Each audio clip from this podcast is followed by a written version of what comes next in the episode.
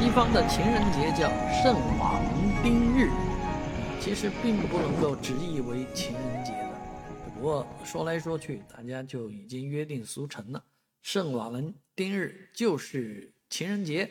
二月十四号。那二月十四号情人节大概有很多种这个表达的方式啊，可以是吃饭，可以是送礼。当然，这么多年来最热门的。啊，表情方式是发红包啊，尤其是通过微信发红包啊，这种情人呢，多半目前来讲就是一个好朋友或者是朋友关系，总是希望能够通过发一个微信红包呢，让微信的这位好友呢，能够变成啊自己的啊那一位或者什么。啊，当然，很多女性朋友也不吝啬啊，也也是呃比较的热情啊，说这个呃，尽管发红包啊，这个微信那一边的男友们啊，尽管转红包啊发钱啊，那微信这个发红包的这个限额啊，一直都是两百块钱，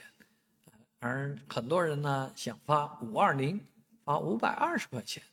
所以呢，微信也顺应大家的需求呢，在今天二月十四号特别把这个限额啊打开啊，让你能够发到五二零